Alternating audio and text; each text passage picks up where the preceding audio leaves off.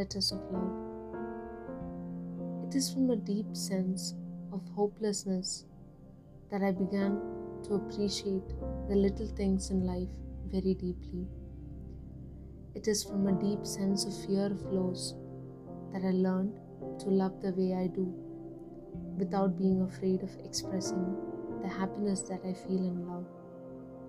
And only because death trembles my being that I've learned to look for what is beyond, beyond the tangible.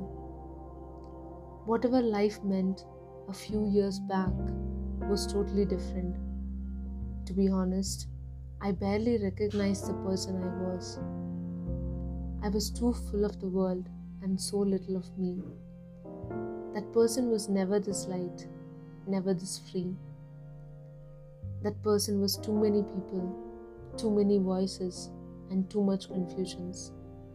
Not that confusions have come to an end, it is just that it feels okay to be confused today. The process of becoming less of what I have been told to has been, in fact, the most beautiful journey. In fact, it has been the most rewarding journey so far. One day, like the river that doesn't know the years it has been flowing for, I want to move at my own pace in the direction of my soul.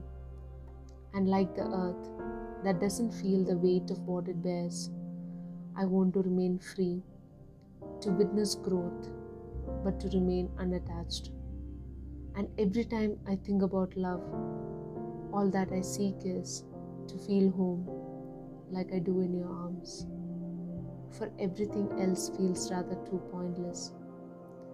The only pursuit here is to find home within and with, isn't it? With love, Lakshmy.